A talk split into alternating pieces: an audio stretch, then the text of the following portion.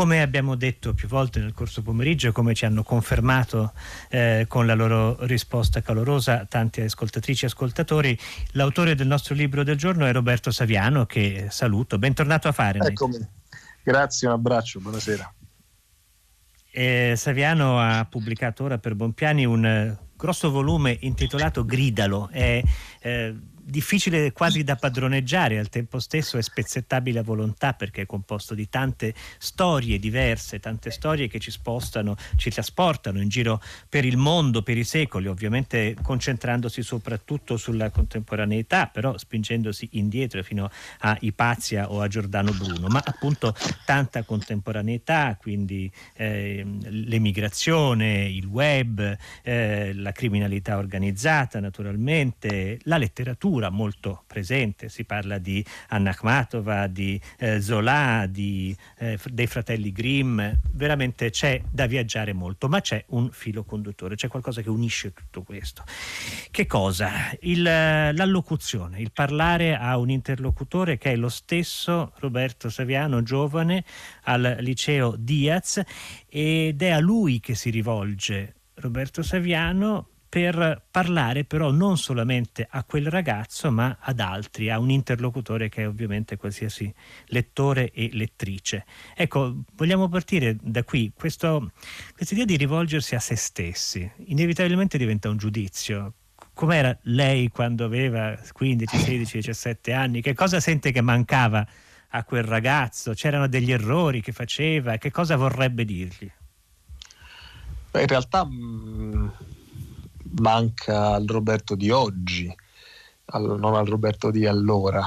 Quegli errori mi mancano moltissimo, quello, quello spazio d'orizzonte mi manca moltissimo e sono andato a misurare, come succede a tutti noi quando incontriamo anche una vecchia foto nostra, sono andato a misurare cosa è rimasto di quel ragazzo, come immaginava il mondo e, in cui sarebbe finito per crescere e provo in realtà poi a rivolgermi non tanto a lui, io non ce la faccio poi a fermarmi e a dirgli non farlo, oppure attento, nel libro là proprio mi fermo, insomma, mi, mi incontro ma non mi parlo. Mi rivolgo invece al lettore, alla lettrice, cercando di eh, poter in maniera proprio perentoria, ecco, il, evito le mezze misure, le, le, terre di mezzo, in maniera perentoria chiedo di mh, mm, non negoziare più sui valori fondamentali. Non è pensabile che per noi più, sia più facile colonizzare Marte, pensare di farlo, che cambiare le regole economiche e politiche questo mondo fallito, evidentemente fallito, in cui ci sentiamo sempre perennemente in competizione con l'altro, sempre perennemente brutti, mai troppo magri, mai troppo belli, mai sempre inseguire questo stramaledetto algoritmo che ci deve far vincere sulle, sulle piattaforme, che non intendo solo quelle social, ma proprio quelle della vita, del lavoro, del, del profitto. È, è impensabile oggi immaginare un nuovo mondo, ma perché?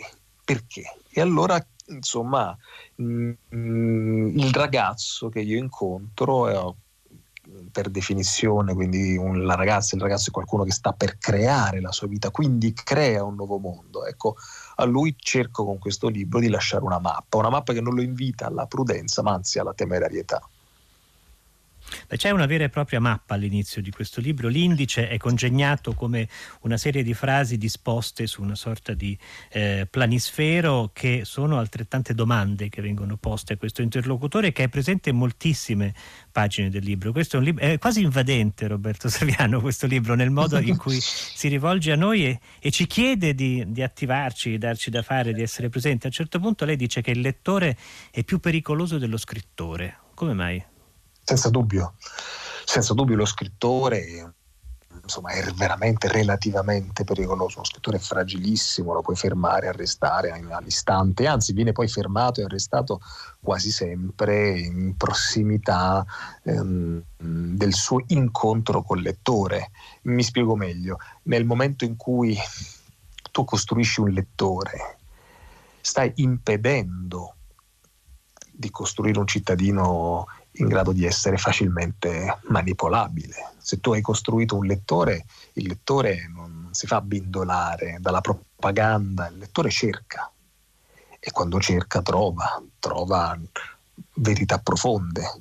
Il lettore non si accontenta della semplificazione e quindi è il lettore che fa veramente paura. Io in realtà sono in questo senso un privilegiato perché io ho vissuto su di me no? tutta la vicenda Gomorra e mica mettevo paura io.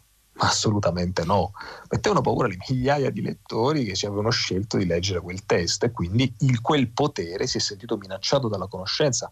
Ma nel libro, in Gridalo, io racconto per esempio di Anna Akhmatova, l'Unione Sovietica si spaventa di Anna Akhmatova, cioè una signora che scriveva dei versi tanto bellissimi, ma che oggi, oggi finirebbero in mano a un'elite di cultori di poesia. Bisogna Ebbene, dire che in Russia la poesia ha una presa popolare che Vero, per noi è difficile vero. immaginare. Aveva forse di più in passato, certo, è vero, ma forse stiamo sì, dicendo che sì. Zdanov, cioè il segretario del Partito eh, Comunista Sovietico, uno degli organismi all'epoca più potenti della Terra, fa una sorta di conferenza stampa dichiarando Anna Akhmatova suora e puttana. Cioè aveva bisogno di insultare una signora e scriveva versi, anzi non li scriveva neanche, perché a un certo punto per non lasciare prove, aveva lei un figlio arrestato, quindi temendo la sua fucilazione, lei smette di scrivere versi e anzi quando li scrive li brucia, li ricorda a memoria e i suoi libri vengono redatti grazie agli amici e alle amiche che ricordavano i suoi versi a memoria.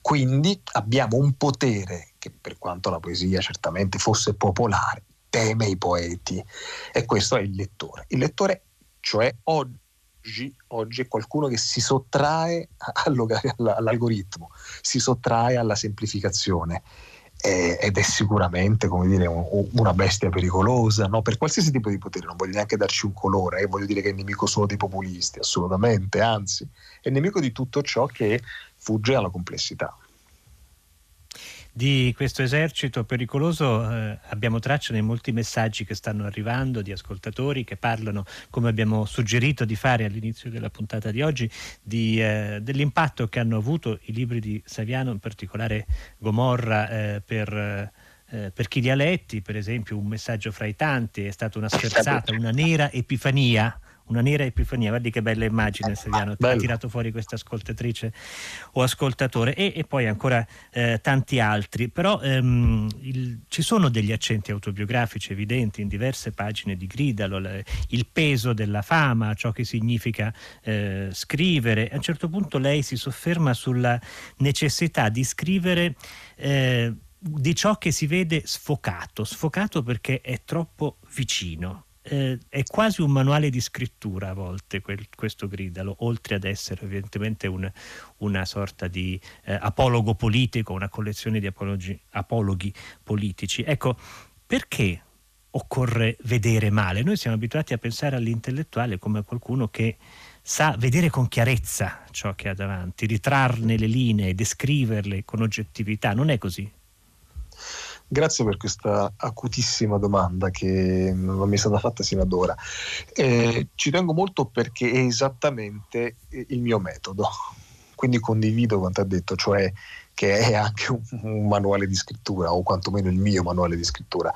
Eh, lo apprendo da Robert Capa. Robert Capa eh, chiama la sua biografia, proprio la definisce eh, leggermente fuori fuoco. Lui detestava le fotografie messe a fuoco una fotografia messa a fuoco è una fotografia dove sei distante. La fotografia deve essere sempre un po' fuori fuoco. Perché usa leggermente? Perché se è troppo fuori fuoco non la racconti, non c'è testimonianza. Se è perfettamente messa a fuoco, sei nella giusta distanza, cioè sei protetto. È una bella foto distante. No, invece deve essere un po' sfocata perché significa che sei vicino, senti l'odore sei così vicino che in qualche modo farla significa partecipare, e che è la grande differenza tra il denunciare e il testimoniare, si può denunciare da lontano. La testimonianza invece è tenere il proprio corpo dentro la denuncia. Capa mi ha insegnato questo, mi ha insegnato che mh, mm, non semplicemente devi andare a vedere le cose, ma le cose devono vederti. Quella vicinanza in questo caso per me non è solo metodo. Purtroppo la mia vita mi ha costretto, tra l'altro, spesso a una distanza, a stare rinchiuso con l'edizione da molti anni. ma a starci dentro fisicamente, cioè ogni parola io la pago col corpo ogni parola ci metto il corpo. Ho imparato questo in, in Gridalo tra i mh, vari aforismi che ho utilizzato in testa ad ogni capitolo u- utilizzo anche ehm, delle parole di Hamet Altan, una persona, un mio amico che è in carcere in Turchia in questo momento mentre stiamo parlando e Hamet dice proprio sono uno scrittore, mi potete mettere in carcere ma non sono in carcere perché sono laddove ci sono le mie parole ma ci sono da testimone cioè quelle parole io le tengo in piedi, o meglio, le creo, quindi le tengo vive col mio corpo. E Capa era questo, Capa poi morirà di questo metodo, lui, lui eh, salterà su una mina, no? sua, la sua compagna Gerda Taro che tanto aveva costruito ehm, l'estetica di Robert Capa stesso, no? è stata lei anche a crearla, lei morirà schiacciata da un tank. Tutti loro cercavano eh, la foto leg- eh, più vicino possibile. E Capa, tra l'altro, verrà anche delegittimato per questo, perché appunto la delegittimazione è un capitolo fondamentale del mio, del mio libro e la famosissima sì, foto. È un tema che torna molto spesso, molto spesso. Sì, è una mia ossessione, cioè possiamo prego, proprio dirlo. E c'è la scena, forse ricorderà, la fotografia famosa del miliziano uh, un combattente del PUM della CNT, ora non ricordo, comunque anarchici o troschisti, che, che viene fotografato da capa nell'istante in cui un proiettile lo ha colto. Quindi non è più vivo, ma non è ancora morto. Viene considerata da sempre no, la fotografia della morte, del trapasso, ebbene ci sono libri, accuse, inchieste che dicono che era tutto finto, che quella foto era stata costruita, non era vero niente, quindi persino Capa poi non è vero perché Capa poi lo racconta che come è andata e nel libro lo racconto appunto, però dicevo persino Capa con quella fotografia, persino lui che aveva fotografato una cosa che i fotografi non riescono mai a fotografare, fotografi la vita o la ferita o fotografi il cadavere. L'istante stesso è quasi impossibile. Persino lui poi subisce questa, questa onda dove gli dicevano che la sua fotografia più importante era costruita, la fake. Ecco, questo tema della necessità di abbracciare il proprio soggetto, ciò di cui si scrive, di avvicinarsi il più possibile, di essere sì scrittore innovativo, ma anche al tempo stesso testimone, forse soprattutto testimone, molto presente in alcuni dei pezzi di Gridalo, in cui lei parla per esempio di Zola oppure, oppure di Pasolini. Di Pasolini dice a un certo punto che scriveva con il corpo e non con la testa, per tornare a parlare di corpo e di testa come facevamo poco fa. Io vorrei cogliere questa occasione, Saviano, siccome Pasolini è una fi- figura centrale fin da Gomorra, soprattutto forse in Gomorra, sì. per capire meglio eh, quali sono in realtà le differenze che lei sente rispetto. Qui non sto parlando di livelli di qualitativi perché questo sarebbe anche fu- fuori luogo, ma proprio le differenze di sguardo che lei sente rispetto a una figura che per lei è evidentemente esemplare come Pasolini.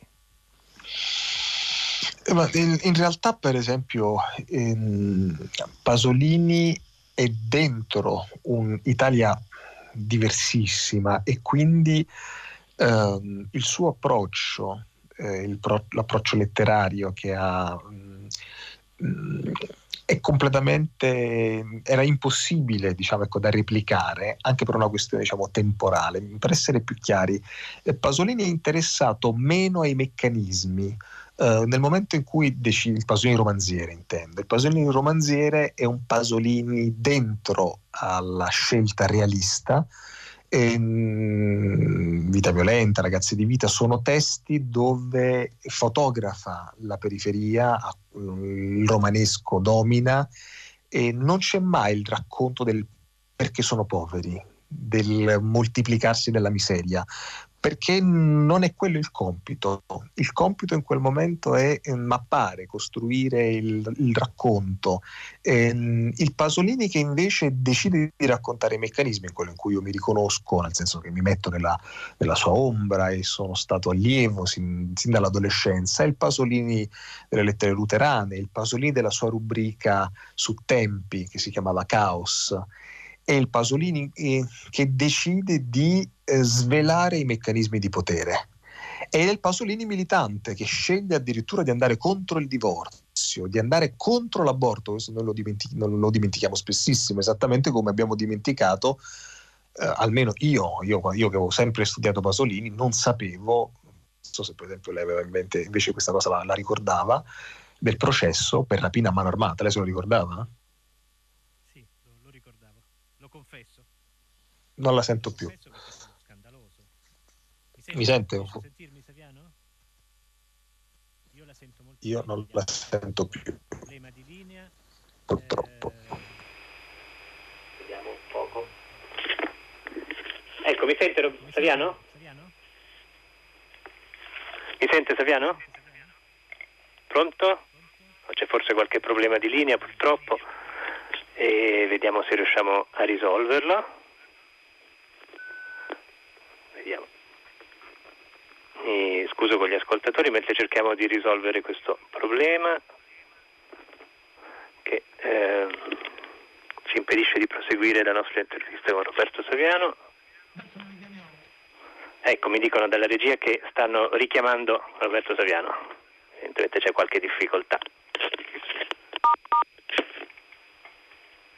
Tanto vi ricordo che stiamo parlando di un volume che si intitola Gridalo, pubblicato da Bompiani, il nuovo libro di Roberto Saviano che ci porta in viaggio per, eh, per il mondo e per i tempi, ma soprattutto per il mondo. Si va dall'America di Martin Luther King alla Germania di Goebbels, eh, ci si sposta eh, per esempio fino alla Londra dell'incendio della Grenfell Tower con le sue vittime anche italiane, eh, si parla di eh, Hulk Hogan e del caso di, eh, giudiziario di cui fu al centro Hogan, si parla di Jean Seberg, un'attrice giunta fino al suicidio, si parla, come abbiamo detto, di Pasolini, di Zola, un capitolo interessante, fortemente narrativo, è dedicato alla figura di George Soros. Ecco, forse abbiamo, forse abbiamo recuperato la linea sì, con Saviano? Con noi? Io ci sono. Eccoci qua, in qualche modo ce l'abbiamo fatta. La conduzione a distanza a volte comporta dei problemi. E stava dicendo? In realtà Dicevo c'è questa storia di Pasolini completamente dimenticata del processo per rapina a mano armata. Pasolini fu sottoposto a un processo per rapina durissimo, non fu assolto ma amnistiato. Era ovviamente una balla totale questo, questo, questa rapina.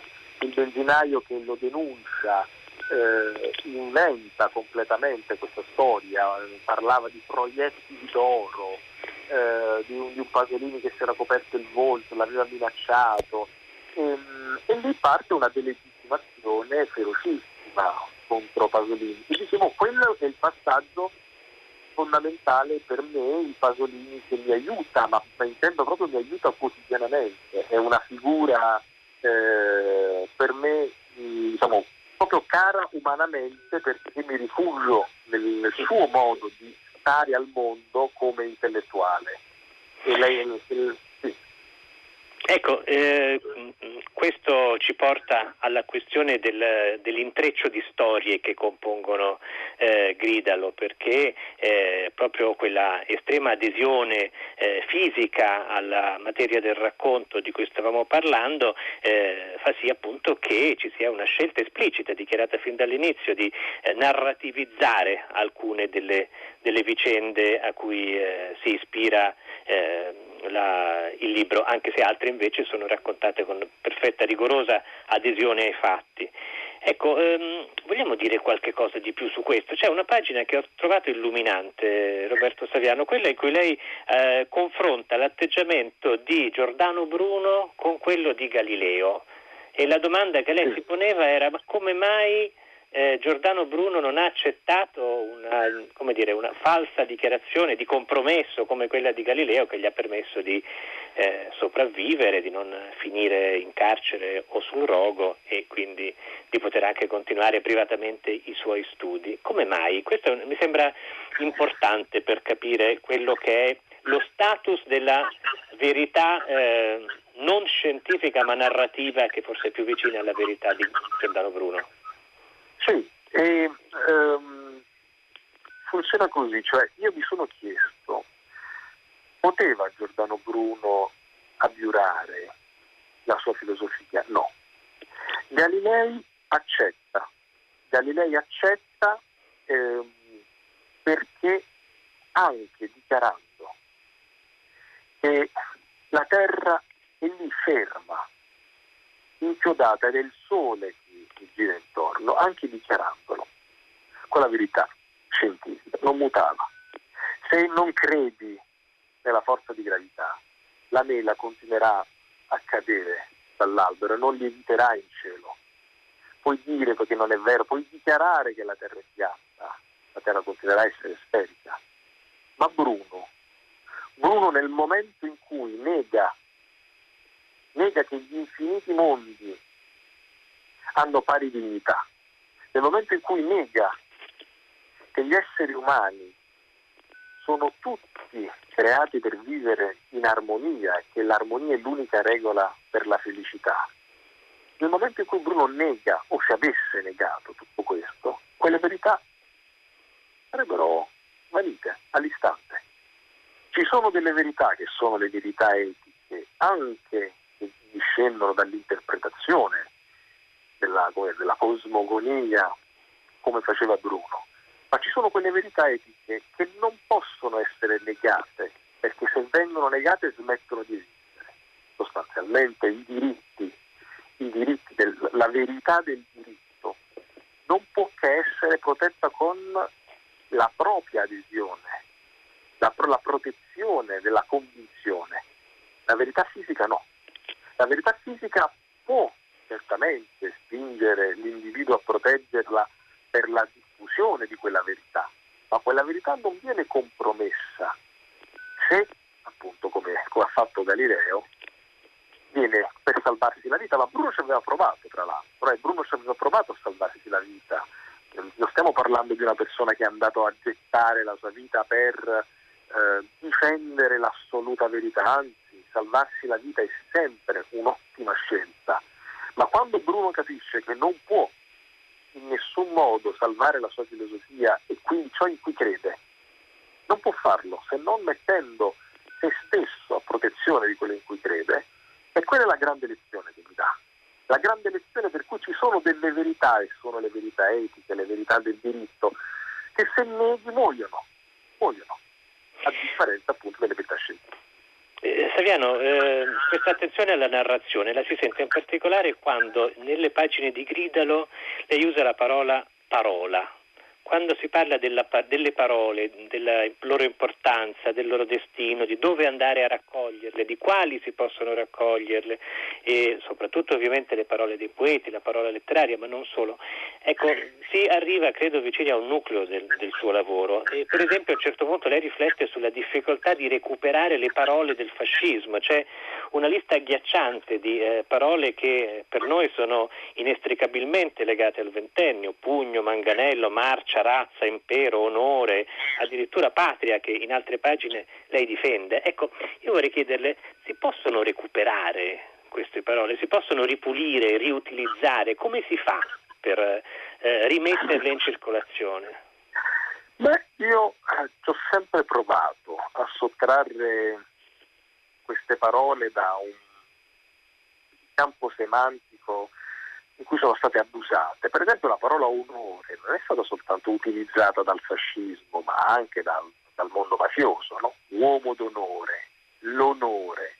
Onore è una parola importante, importante è un concetto importantissimo. Onore è l'onorabilità e, il rispondere a se stessi, indipendentemente da, dalla legge dello Stato in cui si nasce o in cui si è ospitati. L'onore è, è importante, eppure è un codice, è una, è una costruzione che può essere importante, eppure ce l'hanno derubata, esattamente come la parola patria, eh, che è diventato no, difesa, assalto, esclusione, che invece è un'altra, è, è, il luogo della condivisione, è il luogo della nascita, è, è, è il luogo dell'accoglienza.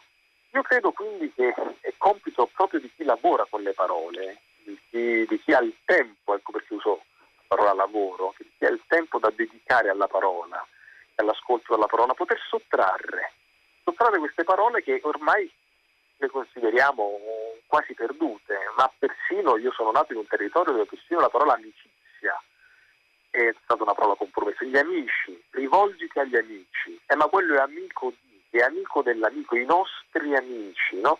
Persino una parola dire, chiaramente no? accogliente, in grado di descrivere no? un modo di vicinanza, fratellanza, persino quella. Io sono cresciuto persino con quella parola rapida, sottratta.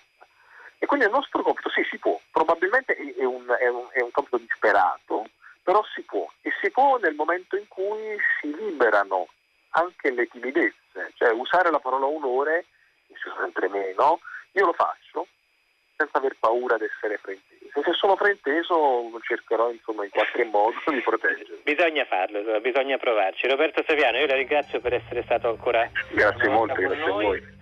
Gridalo è pubblicato da Bompiani, è il nostro libro del giorno e adesso vi saluto, vi saluta Tommaso Certosi, oggi in conduzione, scusate per queste piccole difficoltà tecniche nella parte finale di Fahrenheit, dalla prossima settimana condurrà di nuovo Loredana Lipperini nel consueto alternarsi dei conduttori. Intanto vi lascio con i saluti non solo miei, ma di Susanna Tartaro, curatrice di Fahrenheit, di Simone D'Arrigo e poi Gaetano Chiarelli alla console tecnica e anche i tecnici della sala controllo vorrei ricordare, e poi alla regia Benedetta Annibali e in redazione Giosuè Calacciura, Carlo D'Amicis, Lea Gemmato, Clementina Palladini, Nela Pirastu e Laura Zanacchi. Ora tenete accesa la radio, mi raccomando, c'è 6 gradi con Paola De Angelis.